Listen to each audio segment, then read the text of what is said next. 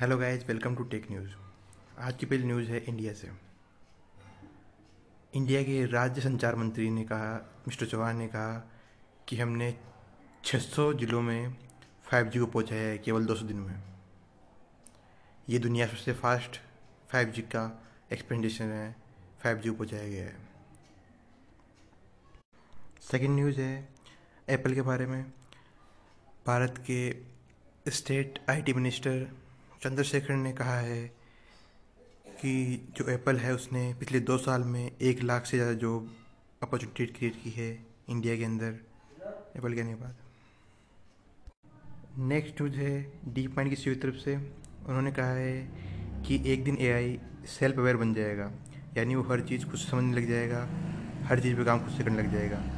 Deep mind एक company है Alphabet की, जो अल्फ़ाबेट के लिए काम करती है। और अल्फ़ाबेट के लिए गूगल भी काम करता है। गूगल की कंपनी गूगल की जो पेरेंट कंपनी है, वो अल्फ़ाबेट है।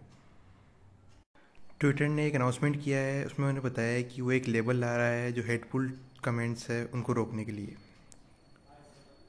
ताकि जो हेडफुल कमेंट्स है वो ज़्यादा लोगों तक ना पूछे और हेट ज़्यादा ना स्प्रेड हो। गूगल के सीईओ सुंदर पिचाई ने कहा है कि एआई सबसे ज़्यादा प्रोफाउंड और पावरफुल चीज़ है। ये आग और इलेक्ट्रिसिटी से ज़्यादा प्रोफाउंड चीज़ है। गूगल के सी ने बताया है कि ये सबसे बड़ी इनोवेशन है ह्यूमंस की, जो ह्यूमंस को हर चीज़ में हेल्प करेगी। एक जर्मनी के आर्टिस्ट है, उन्होंने एआई से एक पिक्चर बनाई थी पेंटिंग बनाई थी, और उसे एक एग्जीबिशन में लगाया, और वो प्राइज़ जीत भी गई। लेकिन उन्होंने अपना प्राइस लेने से मना कर दिया, क्योंकि उन्होंने कहा कि ये ए आई से बनी हुई है तो मैं इसके लिए प्राइस नहीं ले सकता।